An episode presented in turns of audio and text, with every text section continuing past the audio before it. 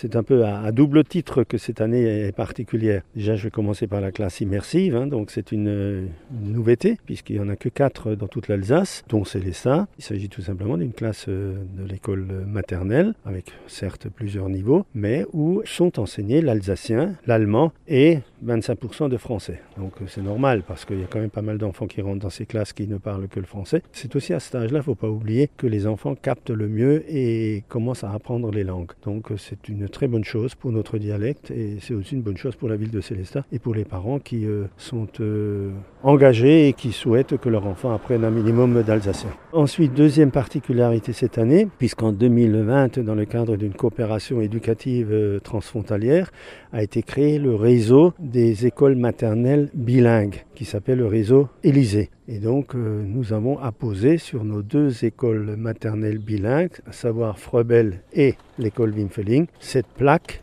Élysée que nous avons donc inaugurée ce matin en présence de Madame l'inspectrice d'académie, Madame Charvet, et un de ses collaborateurs, ainsi que les élus et le personnel de la ville.